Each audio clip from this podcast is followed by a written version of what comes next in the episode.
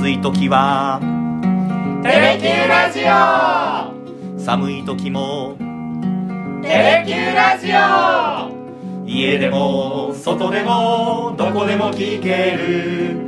ちょうどいいぬくもりテレキューラジオ。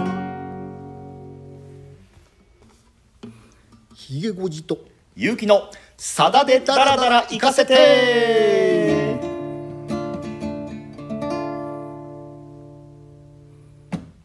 91回目の放送になります。よろしくお願いいたします。よろしくお願いします。えー先週皆様には、えー告知をさせていただきましたが、えー今回は久々にこの方にご登場いただきました黒ギターさんです。イエーイ。すいません。黒ギターまたお邪魔いたします。よろしくお願いします。もうギターを抱えてねもうやる気満々といった感じなんですけれども、えまず、えー今回の曲をやる前に前回取り上げた最終案内についてコメントがいくつか届いていたのでえそれをご紹介させていただきますが「えー風見鶏もキキョライも思い出深いアルバムです」これあれですかね？ひいごじさんと黒ギターさんと同じぐらいの年代の方なんでしょうかね？多分そうですね。ね、別れの陸海空どれも大好きですと。で直接的な表現を避けてあえてその描写のみの縛りで書いたのかななんてことを放送中も少しお話ししましたけれども、そういうことをおっしゃってますね。結局ね、別れの陸海空って3曲ともそうなんですよね。あー。基本的に描写なんですよ。駅での描写、うんうんうんうん。空港での描写、はい。港での描写、だからあれですよね「愛してる」とか「もうさよなら」とか、好きだった」とかそういうことを一切言わずにでも曲聴くとあ別れの曲なのねって分かるっていう、ね、小説的なと言いますか。だから別れの陸海空ってみんなくくってあー。語るわけです。三部作。三部作ね。あライブであれでしょ？あのこの3曲を続けて並んでやったこともあったという話がありましたけれども、だからあの時にね、うん。この前も申し上げたようにファンの方がね、うん。別れの三部作陸海空って言い出したわけです。あさださんが言い出したわけじゃなくて。違う違う違う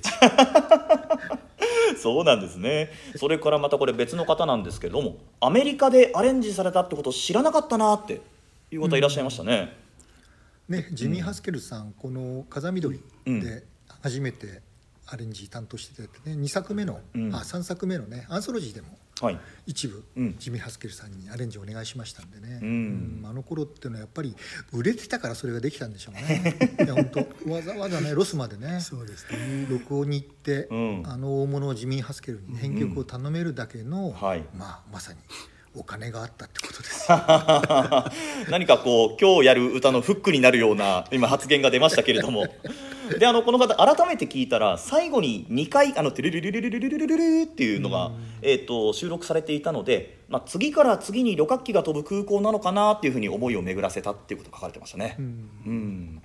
あとはジミー・ハスケル氏のストリングスのメロディーがえ虫下しのララバイにも収録されてましたよっていうこれもおそらくコアなファンの方なんでしょうけれども、怖いな話しか聞いてない。確かにそうだ。ちょっと知ってるぐらいじゃ聞かないと思うよ。そうですよね。たどり着けないでしょここに。多 分そうですよね。さあさああの黒ギターさんもお待ちかねですので、えー、ひよじさん今回取り上げる曲についてお願いしますはい。えっ、とねあのとりあえずうん。100回というね目標を掲げてやってきましたけども、うん。90回超えてしまってね、やっぱねあの残り数えてきた時にあこれやってなかったんだっていう曲がね、何曲もこのね浮かんできてまずはねこの曲は絶対外しちゃいけないっていう曲を黒ギターさん参戦のもとでね、取り上げようと思って、はい。今回。もうねこのリスナーの方大体お分かりになってると思うんですけれどもね、えー初期の頃の曲、映画の主題歌うん。とくれば、これでしょっていうやつですね。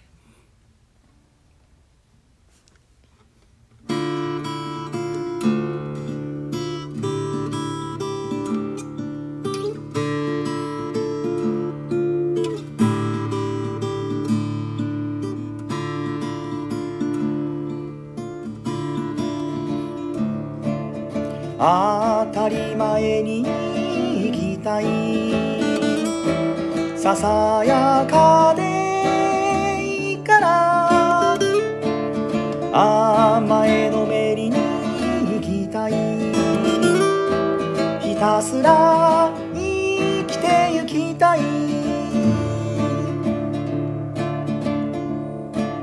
鳥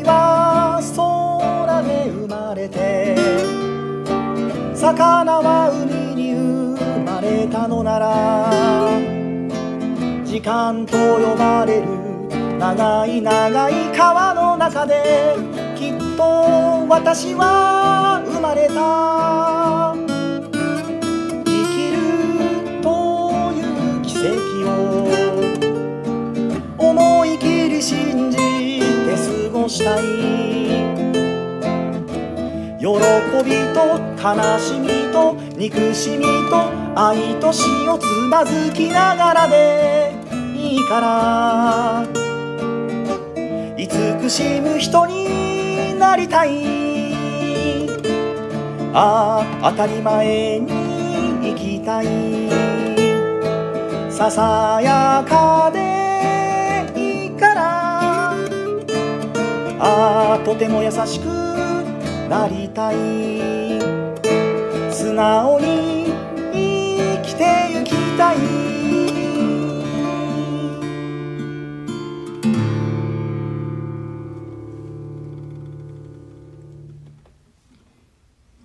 やっぱりギター2本いいな。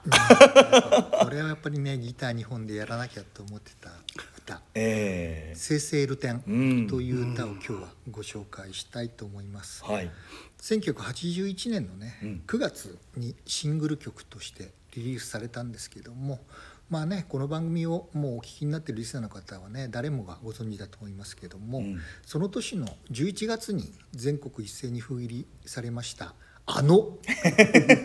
ドキュメンタリー映画「長江」のね、うん。主題歌としてさださんが書き下ろした楽曲であります。長江の話はねこれまで何度か出てまいりましたけれども ついにその主題歌を取り上げることになりましたね。長江の話って何回した？結構しましたよ。ね。借金の話って死ぬほどしてるからね。はいはいはいはい。うんまあねだけど、やっぱりねこの28歳でうん。28億円のね借金を抱えるまあ原因になったのがこのドキュメンタリー映画うん「将校」の撮影だったんですけども、まあその前からね、あのここの番組の何回もお話してますけれども歌を出すたんびにね、批判を浴びて、うん、まあなんだね女性蔑視だ、うん。右翼だ好戦的だ軟弱だ暗いいろいろ言われてきて打ちのめされたい。うん。結局この映画を撮ったらさださんにとってやっぱりね人生最大の挫折と言えるかもしれないですよね。この28歳で28億っていうあまさに自己破産すら検討したというぐらい、本当に28歳で打ちのめされた。ーうん。で生まれたのがこの歌というところを考えるとね。うん。なんかね何なんだこの老成された歌詞はとね、うん。まあね「生成ルテン」というね、はい。あの歌のタイトルからしても、うん。この1番だけ聞いただけでもね、うん。当たり前に生きたいっていう。ささやかでいいから。前のめりに生きたい、うん。ひたすら生きていきたいっていうね。あ28歳で歌う歌じゃないよ。普通ーもうこの28歳の時点で当たり前に生きることが難しくなってたんですねさださんがね。そうなんですよ。あ何を歌ってもねあうん。バッシングを受ける。はい。挙句の三八。数億円かけて取りに行ったら、ねうん。結果的に28億の借金抱えることになったっていうね。うん。これさださんねあの、はい。誤解しないでやっぱりね欲しいって言ってるのは、ドキュメンタリー映画としては大ヒットしたんですよね。おおー。うんこけたわけじゃないんだ。こけてないんですよ。おだけど制作費をかけすぎたっていうね。でこれもね、こんなに制作費をかける予定じゃなかったわけですよね。あまずはね撮影期間がうん。大幅に伸びたっていうのがね、この改革開放を受けてねその外国のカメラがうんうん。長江の流域に入ることそのものが初めてだったわけですね。この1980年はいはいという年にね。でそのどんどん入っていくんだけどやっぱりね、そのいわゆる国の考え方とうん。地方の考え方って違うもんですから、うん。いろんなところでね制限を受けるわけですよ。でそこで改めて交渉が始まるっていうことで、うん。入りたいところになかなか入れてもらえない。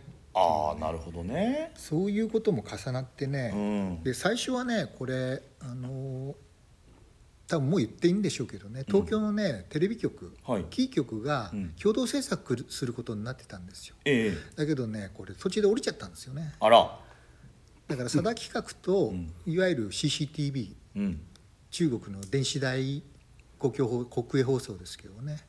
この2社での共同制作になって最初はだからテレビ用のカメラで撮影してたところが、うん。やっぱこれだとねそのいわゆるフィルム映像が劣化してしまうっていうことで、はあ。途中からの35ミリの映画フィルムでの撮影に切り替えたわけですよね。そのことによってまた撮影時間が伸びた。撮影の経費も多くかかるようになった。へえ。だからもう企画段階からすると、到底ね考えられないぐらいの制作費になってそれが結果的に28億まで膨らんでしまったということなんですね。これ途中でやっぱりもう後戻りとかもできなかったんでしょうね？こう作り始めて。もちろんそれはね、うん。できたかもしれないんですけどうん。もともとがねこれあのまあ長江の最初の一滴を見たいっていうね、まあ、夢とロマンに駆り立てられたっていうさださんはね当初もずっとおっしゃってたんですけどもともとはねさだまさとさんええ。お父さんの夢なんですよね。ああなるほど。長江を遡ってってやっぱりもうね中国で兵士としてね戦った正人さんにしてみれば、その奥地で最初の一滴を見たいっていうね、うん。やっぱ父親の夢を叶えたいっていうこともあって、はあ。ね、佐田茂さんも現地で通訳兼プロデューサーうんディレクターとしてずっと入ってらっしゃいましたけどもね、まあ、そういう意味では、まあ、家族の夢だったわけですよね。ああ。そうですね。だから簡単に辞めるっていう選択肢には選択肢はなかったなるほどねまあね徹底してねだからもうあのヘリコプターの空撮なんていうのもすっごくふんだんに使われてますから、ね、へえもう記録映像としてやっぱりもうピカイチでしょうねやっぱあれはね。そうですね。もう当然あれですか？黒ギターさんもご覧になられて。はい見ましたね。はあ。でこれね、うん。あの映画の尺としてはね、148分、ええ。まあ、ほぼ2時間半の尺なんですけれども、それのね何十倍っていうねフィルムを回してるわけですよ、うん。もうだからもういまだにねこれ佐田さん借金の返済の時もこのフィルムだけはね手放さなかったんですよね。だからはいまだにこれは佐田企画が所有している、う膨大なフィルムですから。これはね初めてもう三あの三峡ダムがね取り壊されて長江の上流っていうのはね中中流いより上流っていうのはうん。完全に風景が変わってしまったんでねはい。このフィルムしかないんですよあじゃあめちゃくちゃその貴重な資料の。貴重なフィルムなんですよ。だから当然ね借金の方を返す時にね、うん。これだって高く売れたわけですよ。でもそれはしなかったというかね。うーん。そういう原本のあれ見たいですねその映像きっとその山村とかすごい山深いところのね出会いとかもあったでしょうし。うん、だから上海から入ってってね無釈太古鎮江南京武漢慶州三峡白帝城、さらにはねあのガビ山とかね 重慶とかまで登ってってるわけですからね。ははこれ120万フィートって言われてるんですよね撮影した。へえ大変だ。フィルムの量っていうのがね。へえ。それではさださんのそのまあ茂さんもそうだしお父さんもそうだしもう一緒に行かれて？そうそう。だからずっとね現地にいたのは茂さんなんですよ。ね、はあ。正志さんはちょっとコンサートでちょっとあ。一時帰国したりとかして。帰ってきたり。うん。もちろんねこれはあの監督がさださんさだまさしさん本人だし、うんうんうん。うんいわゆるうん主演、うん。旅人の役もさださんなんで、ん。撮影そのものはさださんがいないと成り立たないんだけども、うん。交渉事っていうのはね さださんいなくてもできるんで、はい。まあ、中国語ができたうん。茂さんが、そっかそっか。最先端でうん。その役割を担ってたっていうかね。茂さんは若い頃から本当にしっかりねさださんの周りをね回ってこう働かれてますよね。いやだからそのニュージーランド留学をね、はい。打ち切ってうん。佐田企画に帰ってきた後、うん。この撮影終わったらね、佐田企画辞めて、はい。本来の目的だった外交の仕事に就こうと思ってたらしいんですよ。ええ。だけど利子含めて35億がかかってしまったんで辞められなくなってしまったんですよ茂さん。なるほど。あ運命がそこでね。だから、うん。まさにさださんもね結局今もう4600回近くにね、うんうんうん。ソロコンサートになりましたけども、はい。こんなにコンサートをやり続けるっていう覚悟は当時はなかったわけですよね。ね。歌わざるを得なくなったわけですよ。そっかそっかそっか、うん、だからレコードアルバム作って、うん。それを引っ提げて全国ツアー、多い時160何回1年間で回ってま年間して、で、はあでその時にねそんだけやっぱりね、旅をしながらだから環境が変わる中で歌い続けると当然喉潰しますよね、ええそうだから万全の状態でコンサートに毎回臨めるわけじゃないんで、うん。それでもお客さんはチケットを買ってくれるはあ。来てくれるお客さんに知ってみれば一期一会、ん。満足させるためにどうするかって言ったらトークを磨くしかな んかつながってくる。ん なるほどね、じゃあ今のそのさださんの形をまあ形作らせたその最初のなんかそのきっかけみたいな、うん、だからこの借金がなかったら多分その後のさださんの人生っていうのは全く別のものになってたかもしれないですね。ああなんかでそこでこの映画がもちろんね、うん。これはもうこの封切られる時には、うん。もう借金分かってたわけですよ。ああそうですよね、うん。28億、うん。その精査されてたどうかは別だけど、ええ。とんでもない額の借金を背負うことは分かってたわけですよ。うん。で生まれたのがこの歌ですから。はは当たり前に生きたい。ささやかでいいからと。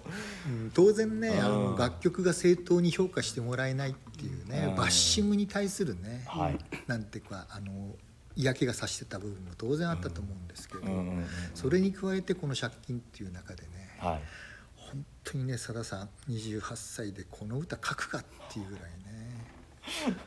これねだからあの前山本健吉先生がね「うん。先森の歌」を大絶賛したっていうええ話しましたけど、実はね、はい。あの辻邦夫さんっていう小説家もねさだまさしを実は絶賛しててですね、へえ。でこの方はうん。小説を書かれてるんですけども、はい。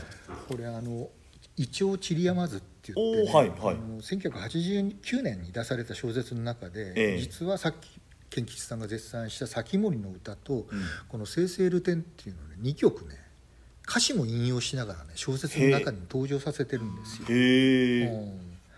でこういうくだりがあるんですよね。私はいつもうん。この詩人兼作曲家に限りない優しさとひたすらな生への真摯さを感じてそれが何より先に身に染みてくるとうん。かね一体あの若さでこれほど深い宇宙的な悲しみを表すことができるものなんだろうか。それは本当に深い深い人間の愛情の根源にぶつかることなくしては歌うことのできない歌でありメロディーであったはあ。ここなんですよね。その人間深い深い人間の感情の根源にぶつかることなくしては歌うことのできない、あー。つまりね根源にぶつかったんですよ。278で。さださんが、ね、そうですよね。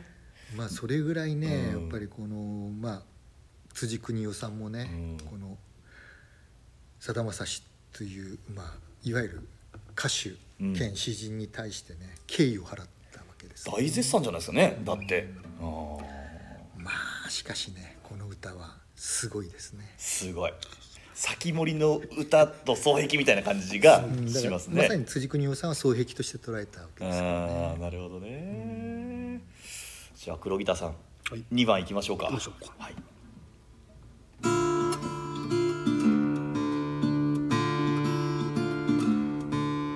に迷い苦しみ。時には人のそしりを受けて。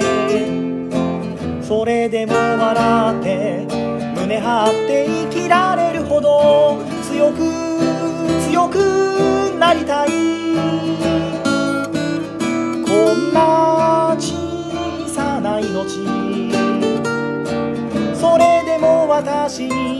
たった一つ。逃げたと悔やむように悔やまずに血を吐いてひたむきに歩けるほど。勇気と力が欲しい。当たり前に生きたい。ささやかで前のめりに生きたい。ひたすら生きてゆきたい。当たり前に生きたい。ささやかでいいから。ああとても優しくなりたい。直に生きてゆきたい。ああ当たり前に生きたい。ささやかでいいから。ああ前のめりに生きたい。ひたすら生きてゆきたい。ああ当たり前に生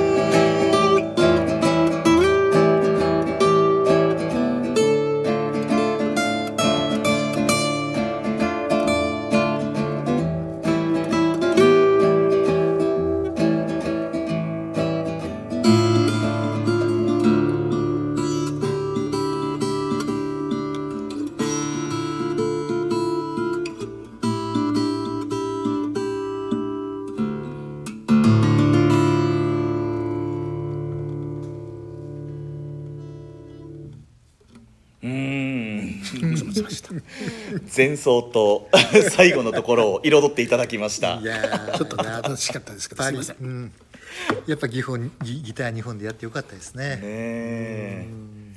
いや 何なんだこの哲学的な歌は。ー 本当に。坂本龍馬みたいな。ここですよねやっぱね。うん。道に迷い苦しみ、はい。時には人のそしりを受けてうん。それでも笑って胸張って生きられるほど強く強くなりたい。こんな小さな命。それでも私にたった一つ、うん。逃げた後悔やむより。うん。悔やまずに血を吐いてひたむきに歩けるほど勇気と力が欲しい。願望なのかな？決意なのかな？なんか。それも含まれてるでしょうね。ね。うんまあねご本人は多分決意をね多分固めてらっしゃるんだけど、ん。あえてそれをね願望で歌ってらっしゃるんじゃないかなってね思いましたねなんかね。なるほどね。まあそうじゃなきゃ生きていけなかったでしょうね。うん。多分ね本当絶望的な気持ちになったと思いますよ。うん。だってさださんは主演で音楽担当で監督ではあるんだけど、お金にタッチしてなかったわけですよあでこれ結局ね撮影期間1年半に及んだんですよね。あうん。で終わってさあ編集だって時になって借金28億って言われて。それはもう呆然自失ですよね多う分ね。ん。どうすりゃいいのっていうね。うん。多分お金にねタッチしてなかったと思うんでね。そういう意味じゃね。大変だったと思いますよ。佐田企画のスタッフはねやっぱもうあのまさし投げてもいいぞってやっぱだいぶ周りも言ったみたいですけど、へえ。ちょっと考えさせてくれって言ってもっと0.01%のもし可能性が残ってるなら、なんとかやってみたいっていうことをねなんかやっぱりおっしゃったっていうのはなんかトークとかでも語ってらっしゃいましたけどねなんかね。へえ。だから自己破産の道を選ばずに、もうコツコツ返していくことを決めたってことですもんね。そういうことですね。だからさだまさしと生きつして生き続けるためには、うん。やっぱり完済するしかなかったわけですよね。はだから開き直ったわけですよ。借り貸してくれたんだから返せるだろあ それすごいわ。うで結局30年かかったんですよ。30年ね完済したのがね一応さださんが言うには58歳の時あですから。あだから計算すると1年で1億ずつ返してったってことです。まあ利子もまあありますけど。そうね。だからあの頃のねん最近も残ってらっしゃる古参スタッフによると給料もねうん。佐田企画のスタッフ社員地配地配が続いてね、うん。あるスタッフ山下淳二さんの話ではねあ名前出た。結婚して子供生まれたばっかりだったけど、ミルク買うお金なかったって言ってたから。ええ給料が払われないから。はあそうですよね、でもやっぱりやめやめなかった。やっぱりね、まさしを見捨てられなかったはあお人柄やなこれ B 面がシングルで「昔子供たちはそうなんですよ」ですよね、うん。で昔子供たちはきっとそのキラキラしてした目をしてたよみたいな。のがなんか B 面に入ってるっていうのもなんかこうちょうどあの北の国からが始まったじゃないですか、あーはあはあ北の国からの挿入歌だったわけですよね、ああなるほど、ね、これはね前お話しましたけどね北の国からやったのもね、結局は借金返済と絡んでるわけですから、まあ、フジテレビ。はいはいはいはい。なるほどね。あとやっぱりねあの、さっき申し上げたようにねその CCTV 中国中央電子台が共同制作したことによって、彼らは彼らなりにね、うん。自分たちでドキュメンタリー番組作ったんですよ。おおはい。これ1983年なんですけど、え25回にわたって、まあそのさださんたちが撮ったフィルムに自分たちの独自取材も加えて、CCTV でずっと毎週1回ね放映してたんですけど25回ね。これで初めて中国の人たちもはい。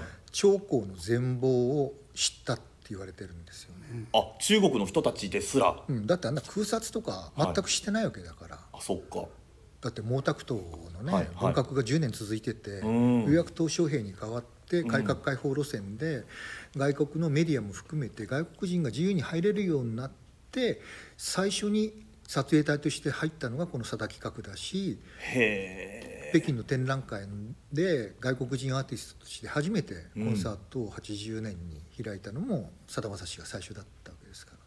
なんかこれもっと歴史的な偉業として称えられてもいいんじゃないですか？偉業なんですよ。だから、うん。この時ねさっき申し上げたように120フィートとか130フィートとかって言われてるんですけどこれね実は2時間ちょっとの映画にするとはい。100本分って言われてるんですよね。100本分の映像って言われてるわけですよ。頑張りましたねそれは。だからどんだけ無駄な風景も撮ったのかってことだと思うんですけども、ええだからそれだけ膨大な記録が今残されてるわけですよね。おそらくでもその筋のこう研究者の方とか学者さんがそれ多分垂前ねめちゃくちゃ欲しがるんじゃないですか？うん、だからこれからねこえ。えの貴重なね、はい。映像をどう生かすのかうね、ん。うん。このまんま眠らせるには惜しい映像だと思いますね。今きっとあれですよもう全然景色がその変わっちゃってるわけでしょダムがダムが立っちゃったから。えおー。それは出すべきですね。誰が買うか。誰が編集するか。だって100本分だよ映画。ちょっとヘビーだな。テレキューでやりますか？いや俺はうんとは言わない。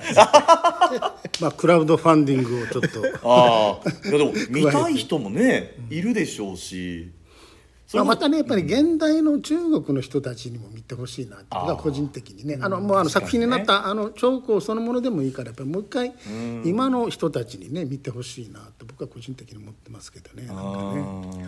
当時もね1983年当時中国でのいわゆる世帯視聴率は40%超えてたそんなに？うん、だからすごいですね。当時の人はもう本当半数近い人が見てるわけですよ。ねへえだけどあれからちょうどもう20年あ40年経ってますからね、それから40歳以下の人たちはね、もう多分知ら知らない。話でしょうからね、そういう世代にねやっぱりなんかもう一回ね日本との シンガーソングライターが来てねこんな映画を作ったっていうのはねなんかもういろいろ言わなくていいから黙って見てほしいって気がしますね。探検隊じゃないのにね、その歌手で映画監督の人が。だけどあれも本当にね苦労が多かったらしくてね撮影もねもうさっき言え。えったように、はい。なかなか撮影許可が下りないっていうのもあったんだけど、天気ってねなかなかい、い言う思い通りにならないじゃないですか。ならないですね。ならないんですよ、だえ。からこれねもうね黒ギターさん、時効かな？言ってもいいのかな？えあれ。え何？何 重要なね舞台としてハンカオがあるじゃないですか、ええ。あのお母さんはい。清子さんが過ごし、タイピストとして過ごしたね、ええ。フレディもしくは三兄弟の舞台ですけどね。あそこで撮影しててとにかく雨の中でん。さだまさしがあーもうお街をさまようええ。映像をね撮りたかったけど全然雨が降らないと。は待っても待っても雨が降らない、うん。しょうがねえっていうんで、うん放水車借りてきて。上からねものすごい雨を降らした。やりましたね。そのシーンがシングル版のジャケット写真になってますね。え嘘。ええ冷たい雨が僕を打ちつけたっていう。あの長江の？あの傘傘さしてましたっけ？違った傘さしてないか。裸足になってさ。あ裸足だ。ひざまずいてって風景だったかな。うー。んしげりさんとまさしさん怒るかもな バラしたなお前 改めてあのジャケット見る人がね複数名いらっしゃると思いますよ。あはい、私もその手法をあの自分の番組の中でやったことあります。まあ、しかしねあのね例のうん熱烈なサダファンのあの M さんがん現地としてここで写真を撮ったはずだと言って写真を撮ってきて提供してくださいましたね以前です。さすが現地調査を その方も、うん。この前あのマスさんねあの生さだの中でね、うん。僕の私的なあの研究会の中国通のメンバーで又平宏とね及川純子の名前出してましたけどね。うん。あいつらが絡むと、ええ。おこのねいわゆる残されたドキュメンタリーフィルムをはい。中国とのパイプ連携の中でね、うん。もう一回再評価するっていう動きができるかもしれないです、ああそれは素敵だな。なんか暗躍しようと思ってるんですか？いやいや また平宏またなんか絡みそうなまた雰囲気を。今また大連行ってるからね。ああそうですか、うん中国にいるし まあちょっと語るがとどまらないような感じになってますけれどもそろそろあの30分超えましたんで えっと次回のことを少し話しておしまいにしたいなと思うんですがうん。どうですか？あのちょっとね、うん。最終案内やって、はい。ちょっとあの思考の4部作、うん。積み残した楽曲ちょっとやりたいなと思ってるいやなんかね最近そういうモードなんですよ会社の中でも皆さん。やっぱいいなって。あのその頃のナンバーがね。うんやっぱなんかねあの時の歌を語りたくてこの番組かか始めたようなところが私にはあるんで、ね、まあねそうですよね。じゃあちょっと固まってる曲は頭の中に浮かんでる曲はある。あります。